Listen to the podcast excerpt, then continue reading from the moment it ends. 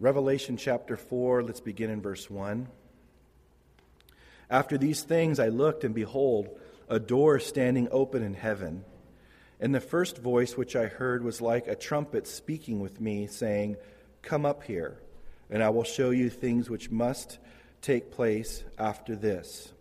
Immediately I was in the Spirit, and behold, a throne set in heaven, and one sat on the throne. Let's pray together.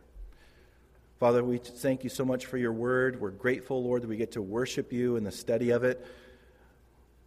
There are so many other things we could be looking at right now, but none of them are even close to the, your amazing word. Jesus, you said that, that heaven and earth will pass away, but your word will never pass away. And Lord, we want it to have its place in our lives in line with your heart for it in our lives. So we pray, Lord, that each of us would grow in your word, that the ministry of your word would have your intent behind it in our lives, and it would have its place in our lives, Lord. We pray, Father, that you would shape us and mold us, make us more like Jesus, Lord, through it. We thank you, Lord, that it's eternal. We're grateful, Lord, that it'll pierce through everything it needs to pierce through in our lives. We thank you, Lord, that your, your word is so important to us. Lord, you've, you've done that work in our hearts. So we pray that our hearts would be open to you, that you would speak to us anything you want to speak to us about. Make us more like you, Jesus, through it. We trust that your Spirit is at work. We commit it to you in Jesus' name. Amen. Please be seated. I'd like to remind us of kind of the scene of what's going on here. Uh, the Apostle John has been banished to the island of Patmos. And just when he may have thought that what good could come out of that, God uses that, takes advantage of it to give him the singular revelation of Jesus Christ. The Father has given this revelation to the Son. The Son has given this revelation to his angel, who has signified it to the Apostle John, who is writing everything down. It would be received by these angels of the seven churches, these head elders. They would read it to the congregation, they would pass it around to the different churches, and so forth. And so here John is in the middle of this horrible situation. Horrible situation. And just when things seem to be darkest at times, God comes in and shines that great light and intervenes and interjects himself into the situation. Just think of the time when Israel hadn't had any prophet speak for 400 years, and at the, one of the lowest times, and then Jesus was born. I mean, there are so many times, even in our lives, when we were at our darkest time, where we didn't even know our need to the extent that we would later understand he came in and we had that gospel preached to us and we received it and he completely changed our lives. So, for so many of us, we were at the worst part of our lives. And, and so he is so good with that perfect timing. And so today, we begin to look at what happens after the church age ends. The church age began on the day of Pentecost, when the church was born, so to speak. And that age ends at the rapture of the church. And so, once again, we need to look at our divine outline. That's good. You should say that sometime. Divine outline. We have a divine outline in chapter 1, verse 19. Let's look at it real quick. Why don't you go back to chapter 1? It's very important. I keep mentioning this outline, but this is the most, one of the most important verses in the whole book of Revelation. Chapter 1, verse 19. He says, Write the things which you have seen, and the things which are, and the things which will take place after this. And I want you to notice the last two words of that verse after this. In the Greek, that's the two words meta tauta. You can write in your margin. Meta, M E T A, tauta, T A U T A. Very important. And why is that important? It's because one of our verses in our verse this morning begins and ends with those same two words. So go back to chapter 4 now. And I want you to look at these two words, metatauta, the beginning and ending of verse 1. Look at chapter 4, verse 1. Notice the first two words there. After these things. Now look at the last two words of, of verse 1 of chapter 4. I will show you the things which take place after this. So after this is metatauta. After these, at the beginning of the verse, is metatauta. And so that helps us understand what's going on here. Without that, you're going to be lost. And so many people, when they try to interpret the Revelation, they're after chapter 4 somewhere, and they're trying to figure out, they're trying to interpret things that so they can make sense of the church on earth. But the problem is the church is not there. the church is not there on earth between chapters 4 and chapters 19. Have you ever put a wrong key in a lock? Maybe it looks maybe similar, and you, you can get it in almost all the way, and you think it's the right one. Maybe it's dark or something, and you're jiggling it around and you're trying to get it to work, and it just won't unlock that lock. That's what people do. They don't have the key of, of chapter 1, verse 19 to understand the whole division of the book. Remember, chapter 1 is the things that the Apostle John has seen. Chapters 2 and 3 constitute the things which are, the church age from all the way from the, the day of Pentecost all the way to the rapture of the church. That's the things that are. That's why he's talking to the seven churches during that time. Because all of everything that he would say to them would be what we would need to hear related to what the church needs in the church age. But after these, metatauta, we don't see that anymore. The things that are, are gone. The, th- the church age is removed. And so here we have John hear the Lord Jesus say, Come up here. We hear him say that. So here, the Apostle John was raptured. And in verse 2, he tells us immediately that he was in the Spirit. Look at verse 2. Immediately I was in the Spirit. So there's a door standing open in heaven. And he, notice he says in verse 1, the first voice which I heard, like a trumpet. So in chapter 1, verse 10, John describes the voice of Jesus, and he describes it that way. So he's saying that same voice that I heard in chapter 1 is the same voice that I heard when I, be, when I looked and saw this, standing, this door standing open in heaven. It was like a trumpet speaking with me, and it said, Come up here. Come up. He was raptured up. And I believe that's speaking to the rapture of the church. And you may remember when we looked at the Church of Philadelphia, when he talked about, I will deliver you out of the trial that's going to come upon the whole earth. He didn't say, I'm going to deliver you through it. He said, I'm going to deliver you out of it, out of the trial that's about to come on the whole world. So, because of that, he's speaking of this, the rapture and so forth. And so, I want to look at this morning, I want to look at the biblical basis for the rapture but I also want to look at its intended effect on our lives as far as God's concerned. The rapture isn't just a theological position. It's not, okay, I know we're going to be snatched away and so forth.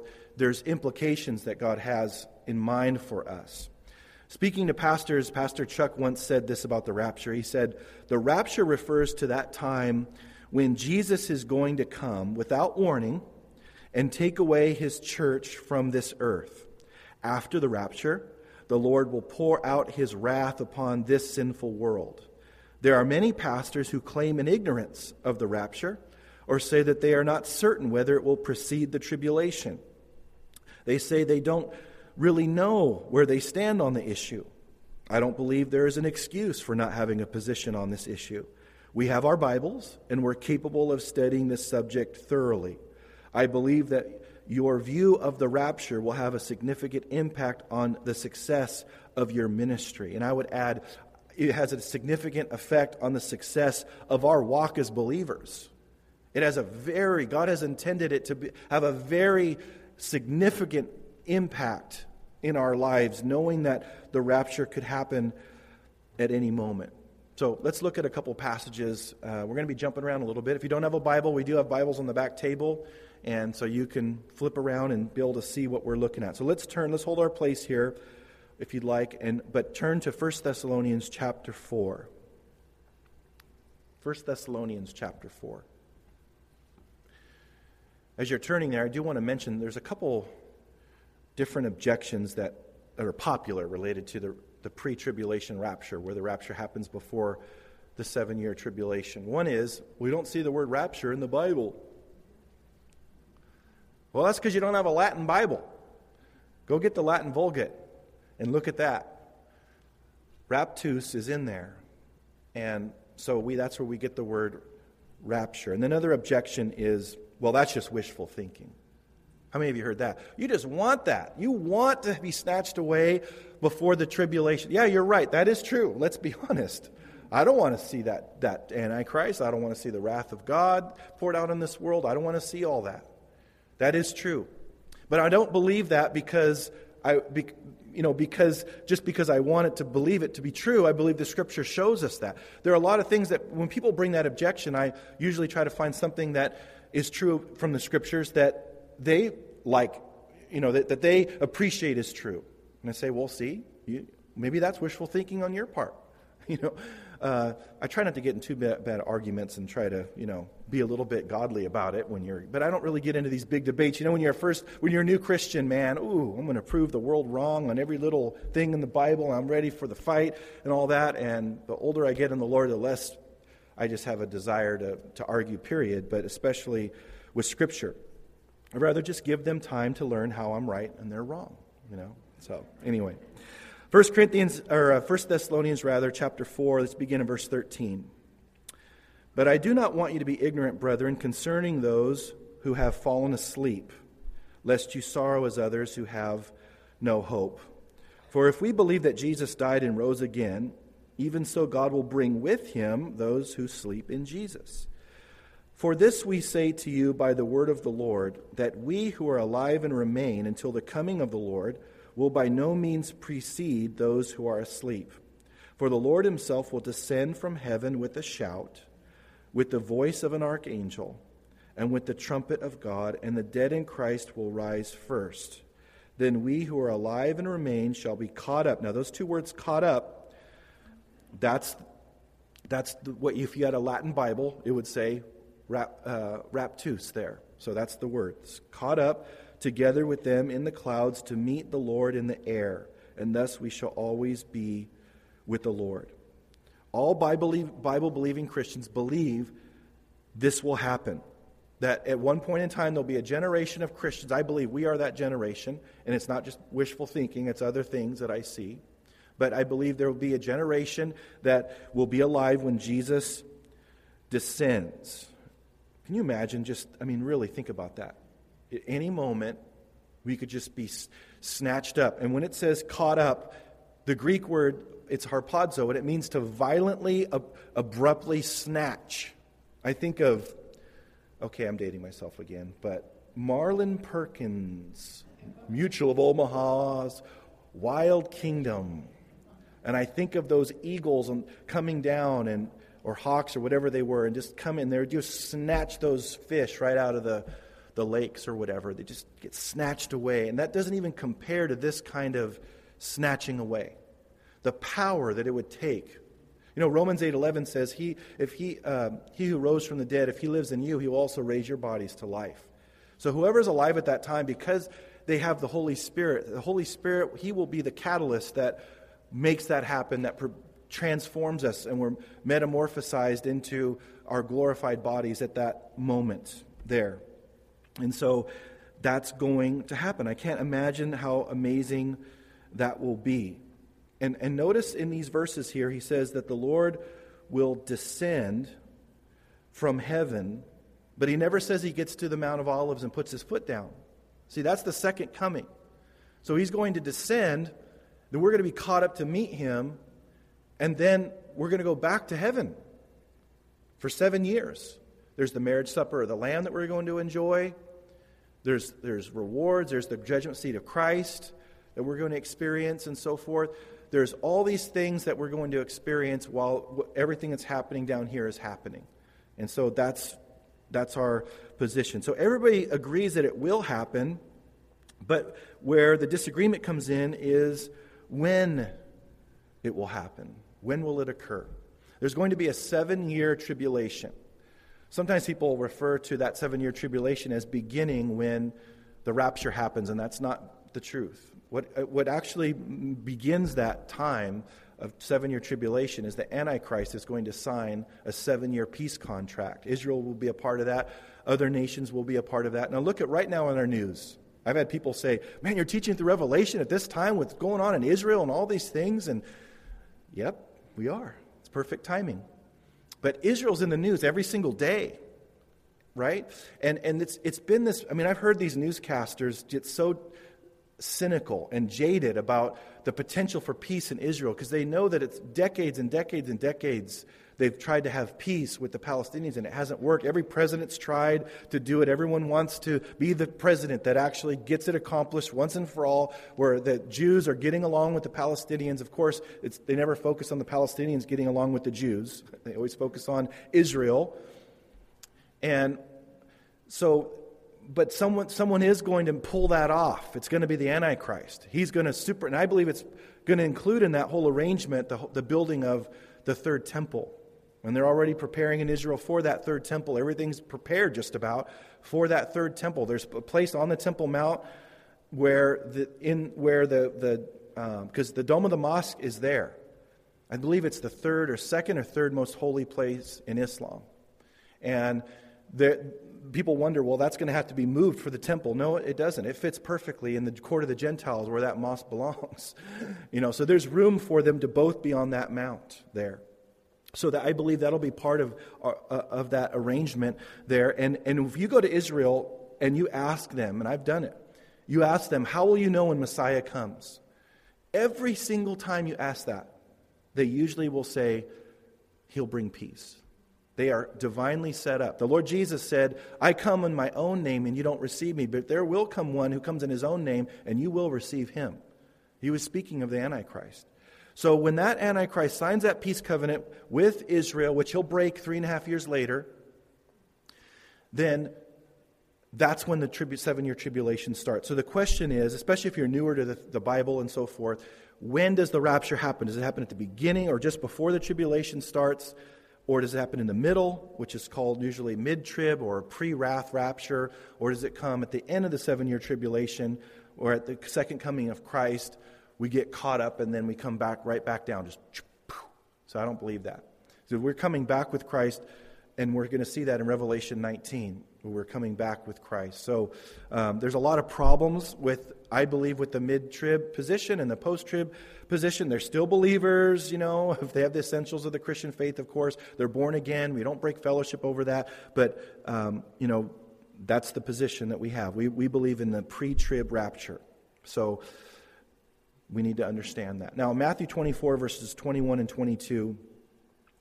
Jesus talked about this tribulation. He said, For then there will be great tribulation such has not been since the beginning of the world until this time, no, nor ever shall be. And unless those days were shortened, no flesh shall, would be saved. But for the elect's sake, those days will be shortened. And the elect there, he's talking about the Jews. The tribulation is all about God's relationship with the Jews. And the problem that churches get into is they start interpreting the church as spiritual Israel. And they, th- they say that God is done with Israel since, since the new covenant, and that's not true at all. There's so much going on. I mean, the seven year tribulation is called Jacob's trouble in the Old Testament. It's talking about the Jews. When Matthew 24 is all about the Jews and God's dealing with the Jews, the elect there in that verse is talking about the Jews. He says that when the, when the Antichrist uh, goes in and defiles that temple and, and causes the abomination of desolation there, he says, hope, you know, woe to nursing moms. And, you know, he said, pray that your journey won't be on the Sabbath. He's talking to Jews. The whole context of Matthew 24 is talking, dealing with Jews in the great tribulation there. And the last three and a half years of that seven years is called the Great Tribulation. That's where God's wrath is poured out on this world. And when you look at what the scripture says, and we're going to see it when we get to, I think it's chapter 6, somewhere in there, there's a couple references to when these bold judgments and all these judgments are being poured out, how many people die. And it's revealed that roughly 25% of the world's population will be alive at the end of the seven year tribulation. So if that happened today, let's say the rapture happened today and tomorrow the Antichrist signed that peace contract or whatever and it started. So that would mean that the end of the tribulation would be like in 2021. And, and right at that end, it culminates with Jesus physically coming to this earth. We're behind him and so forth. We see that in Revelation chapter 19. But right now, there's 7.2 billion people on this earth. So that would mean if 25% were left alive, that means 5 billion 400 million people would die. That means we'd go from 7.2 billion to 1.8 billion. Think about that. Think about how ill prepared we are for any natural disaster. Just think of Hurricane Katrina. Just a hurricane. I'm not minimizing how powerful that was and how it caused pain with people, but I mean, a hurricane. We're talking 100 pound hailstones. We're talking about the seas and the, uh, everything turning to blood. We're talking about I mean, you can go on and on and on. We're going to see all these judgments, and you're going to think, and I, can, I'm, I could think, this is kind of excessive, God. But God is a perfect judge. There's not going to be one tiniest bit of judgment that's going to be too little or too much. He's a perfect judge. And you think about all the things that God sees every day. Think about every motive that he sees, every thought that we have, every sinful thought that we have, every murder that's behind closed doors, every rape that's behind closed doors, every time someone gets, uh, you know, mistreated in any way, every sin, he sees all of that. The Christ rejection that's going on in this world, the blasphemy, the beheadings. Isn't it interesting that we are seeing more and more beheadings in the news? That's in Revelation. When the, the tribulation saints reject the mark of the beast, they're going to be beheaded. And it's interesting, we're starting to see more and more beheadings in the news. And that's going to be something that people are going to be totally fine with. They're going to be so deceived by that Antichrist. They're going to be so deceived by the lie, the delusion there, that they believe the lie, that they're going to think that that's, that's okay. So, huge judgment is coming. So, God doesn't want us to be ignorant. He even said that in 1 Thessalonians 4 in verse 13. I don't want you to be ignorant. So we, we, he wants us to know what's going to happen. That's why we're studying this book. Now let's turn over to 1 Corinthians 15.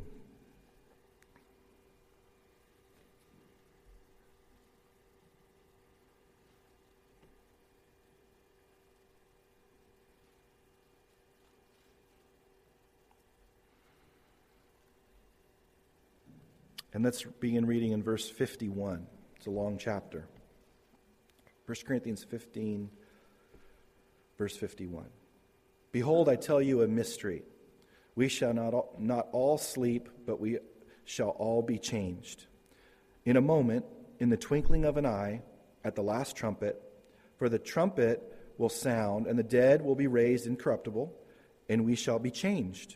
For this corruptible must put on incorruption, and this mortal must put on immortality. So notice he says, in a moment, in the twinkling of an eye. How fast is a twinkling of an eye? It's, it's said that it, the, as fast as light reflects off an eye, that's how fast that is. It's hundredths of a second. We're talking, that's how fast he's going to snatch us away, and we're going to get our new bodies and meet the Lord in the air. And he said, The dead will be raised. So at that time, the rapture, the dead in Christ shall be raised, raised first. They're going to get their new bodies, be resurrected. We're going to be caught up with them. And it's very possible that since eternity is outside of time, that as far as people's concerned that die, the first thing they experience is the rapture of the church. And so, in there, you know, they die. Let's say they died hundreds of years ago. The first thing they experience as a Christian, I mean, they're, they're a Christian and they die. The first thing they experience is right at the rapture. So we don't know how all that works, um, but it'll be wonderful. It's hard to believe that um, we're getting that close. now, I want us to turn over to Genesis chapter 18 because there's a couple principles, a couple pictures that I want us to see. I wanted, I wanted us to look at two scriptures, but also want us to look at a couple uh, scriptures related to how God deals with the righteous when he's judging. Genesis chapter 18.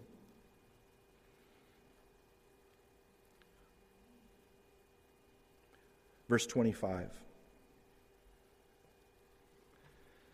He says, Far be it from you to do such a thing as this, to slay the righteous with the wicked, so that the righteous should be as the wicked. Far be it from you. Shall not the judge of all the earth do right? So here Abraham is praying with God about Sodom and sparing Lot and his family and so forth. And he's expressing his principle that he knows about God, that God will not punish the righteous with the wicked. And I call this the principle of fair judgment. God doesn't allow the righteous to experience any of his judgment when dealing with the ungodly, he gets them out of there. Uh, it happened with Noah. God didn't punish Noah and, and his family, his three sons and their wives and so forth, didn't lump them in with the rest of the world. He made a way of escape and so forth. And then uh, there's one more example. I want us to look over at Genesis 19.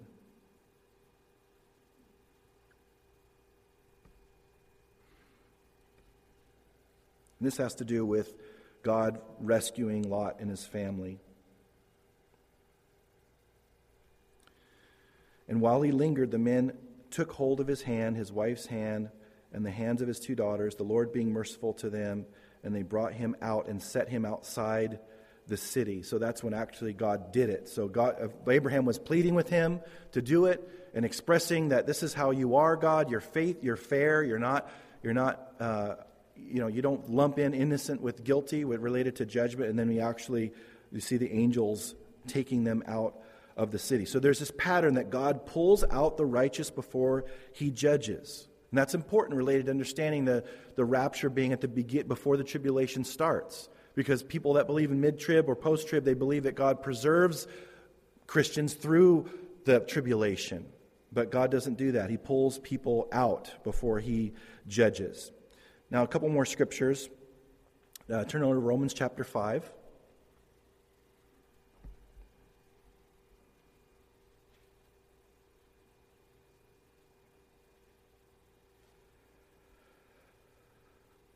Right after the book of Acts, which is right after the Gospels. Romans chapter 5, and let's begin in verse 8. But God demonstrates his own love to, toward us in that while we were still sinners, Christ died for us. And verse 9 is the, one of the keys. Much more than having been justified by his blood, we shall be saved from wrath through him. So we're going to be saved through, we're going to be saved uh, from wrath through him. So eternal punishment, but also it includes any other type of wrath uh, from him. The wrath that we deserved was poured out on Jesus. He's the one that took our wrath. There's a difference between being disciplined and having his wrath being poured out. Being, wrath being poured out is judgment and retribution without the idea or thought of training. With God, we're disciplined in the sense that we discipline our, how we discipline our children. We're not getting back at them. we're not trying to hurt them. Hopefully, we're not doing that. You're doing it as training. So that's the discipline that we get as believers. Now, turn over to 1 Thessalonians chapter 5.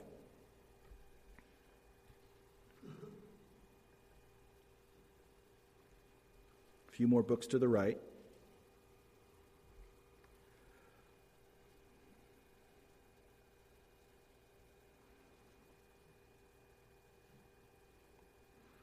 And I'm going to read verse 9. 1 Thessalonians 5, verse 9. For God did not appoint us to wrath, but to obtain salvation through our Lord Jesus Christ. It's not just hell, it's any kind of wrath. Salvation isn't just me being in heaven. Salvation is the pro- we're being saved right now, the Bible says. We're in the process of being delivered uh, to heaven right now, and that's what sanctification is is about. So we're not appointed to wrath, and so you're asking potentially, you know, well, when does the rapture happen? Let's see, where's my date? I have a date here somewhere. No, I don't. No one knows the day or the hour when that happens. See, all through the, if you look through this in the scriptures, they were expecting that to happen at any moment in church history and so forth.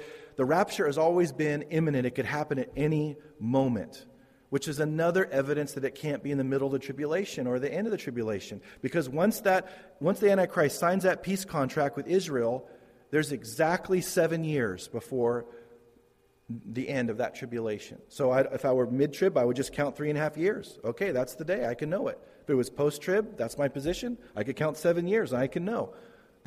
So it loses its imminency. We're not looking for anything else to happen prophetically for the rapture to, to happen. Now, as we look at things that are shaping up for related to his second coming, you look at Matthew 24 and you're looking, you're starting to see these things line up for his second coming, then you know how much closer is the rapture. Like Pastor Chuck would say to his wife Kay, when Christmas decorations were up, he'd say, Oh, I love Thanksgiving. Thanksgiving, those are Christmas decorations. Yeah, I know if Chris, if I'm seeing Christmas decorations, Thanksgiving's before that. So how much more closer are we to Thanksgiving? And, and that's always been a great illustration. So we're seeing those things start to come together right now. We have all the, the, the technology for the mark of the beast right now. We have, we have Russia and Iran and these other countries that Ezekiel chapters 37 through uh, 38 talk about this battle that happens where they, they, they come together in unity and attack Israel, and God supernaturally defeats Israel's enemies, where it's clear that God did it. Look at who's in a relationship right now. That's Russia and Iran. You know, there's other nations as well. So there's it's all coming together. But those aren't signs that the rapture is going to happen. But it's, it's signs that the great tribulation is coming and the second coming is, is happening. But we know if that's coming, how much closer is the rapture? What God's waiting for is the fullness of the Gentiles to come in. Romans chapter 11, verse 25 says this For I do not desire, brethren, that you should be ignorant of this mystery, lest you should be wise in your own opinion that blindness in part has happened to Israel until the fullness of the Gentiles has come in. See, there's a finite number that God has, knowing how many people are going to receive him. And when that number is fulfilled, then that's it. The rapture is going to happen. He's going to snatch us away and so forth. So if you're here and you haven't received Christ yet and you're that last one, better do it. So that gives us um, that gives us incredible urgency, you know, to think about it could happen at any moment. Let me just look through here real quick. I'm looking for that date for the rapture. I don't have it. Good. I'm glad I don't have a date for the rapture. Aren't you relieved? Then you have to put me on some blog as a false teacher. So, no, I just got my notes mixed up for a second, but I'm good. So, how does that affect our lives? We know the rapture is going to happen. It's going to happen before that seven year tribulation begins.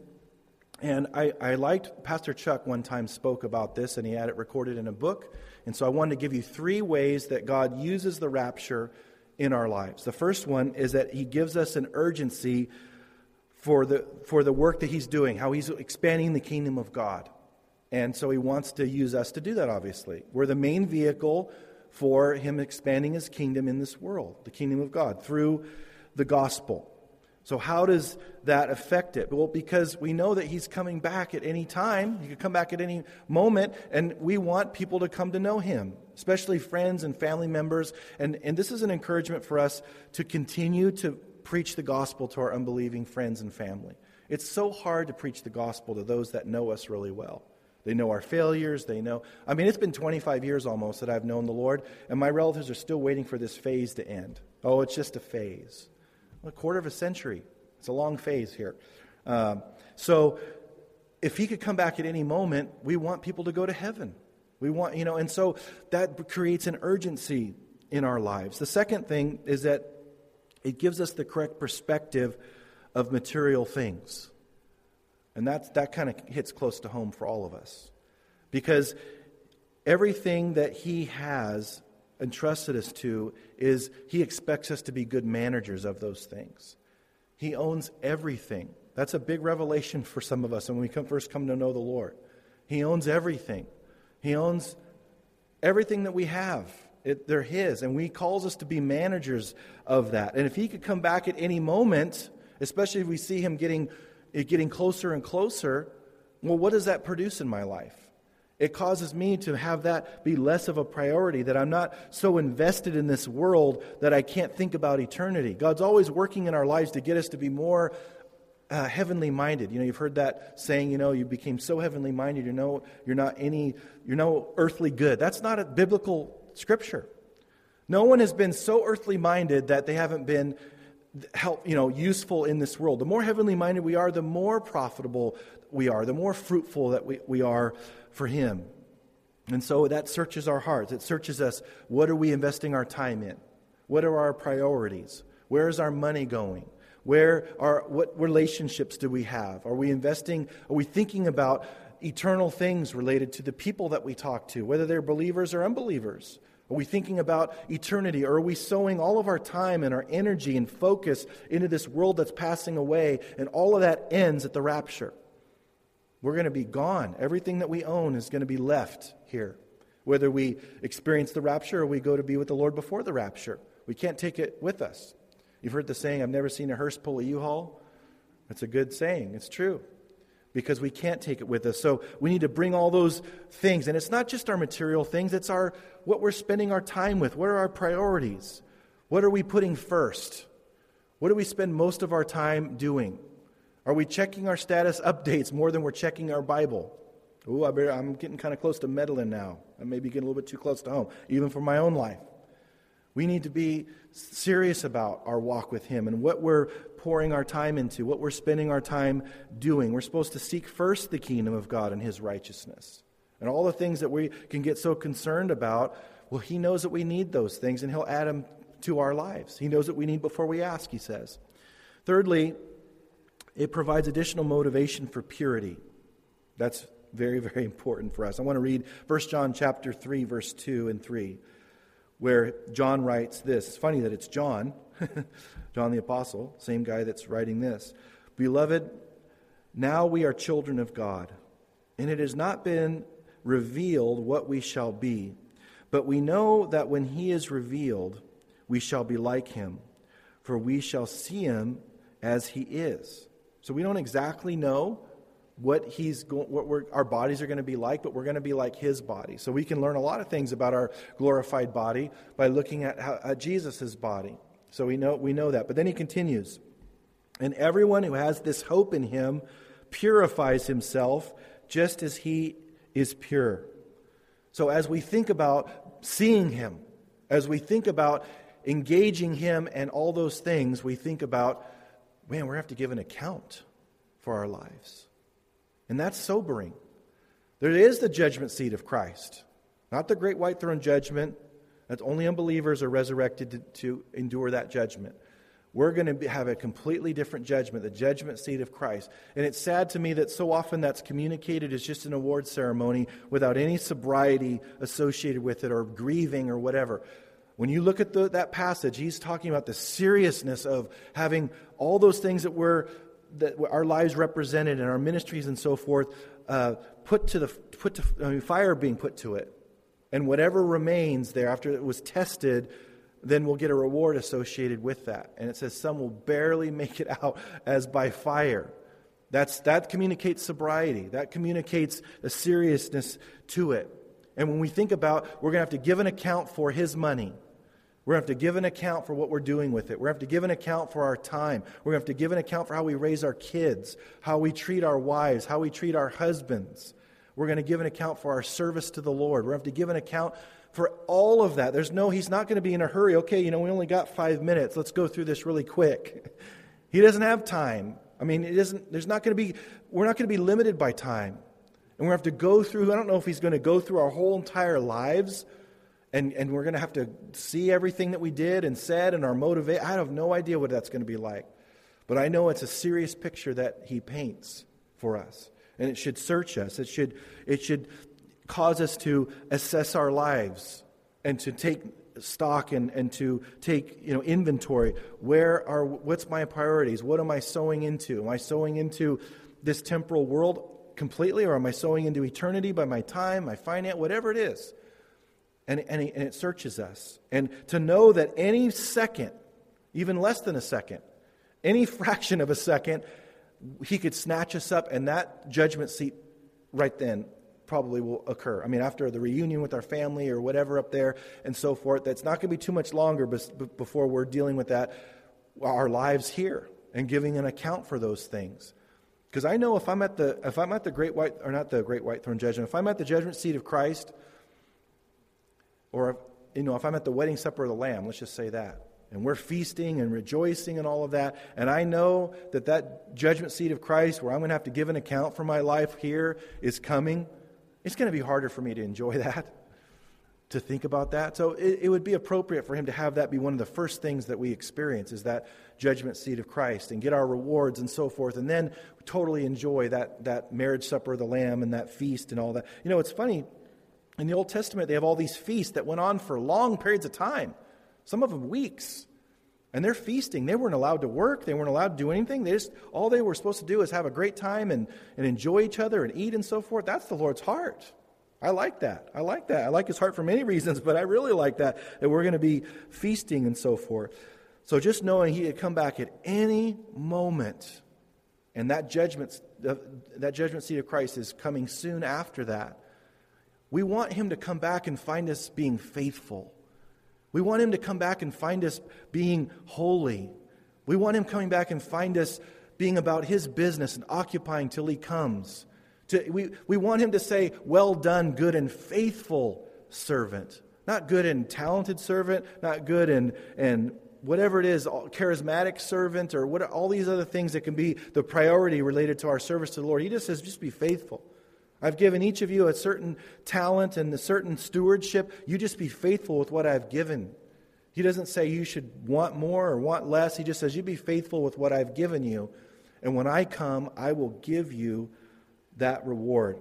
In Matthew 24, verses 45 and 46, he says, Who then is a faithful and wise servant, whom his master made rule over his household to give them food in due season?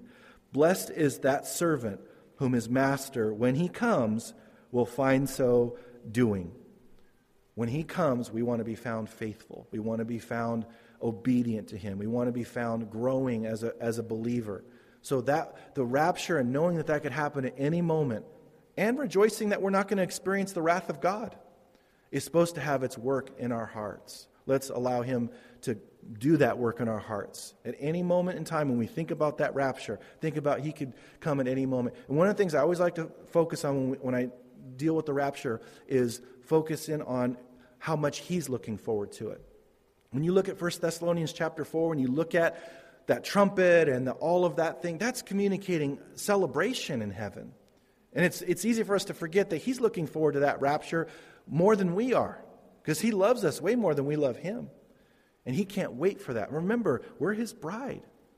And the pre tribulation rapture perfectly fits for the Jewish wedding, where the man would go away, prepare a place for his bride. He would add on to his father's house. The father would determine when he would come back to get his bride and so forth. He would go back, and then they would have kind of a honeymoon for seven days. It's interesting. He'd go away for seven days, just like seven years here. They'd come, I mean, it all fits perfectly. But it's all designed to show us how much He is looking forward to being with us. He's the groom, He loves His bride. He can't wait to be with His bride again. And we want to be the bride. I mean, any bride wants to be what the groom would be blessed with when he comes. So he wants us to be a prepared bride for him. And the rapture, just like that, those ten virgins waiting with that oil and so forth, they, were, they knew that that bridegroom could come at any moment. They wanted to be prepared and ready, and that's what he wants for us. So let's let that sink in, into our hearts and have its work in our lives. Amen.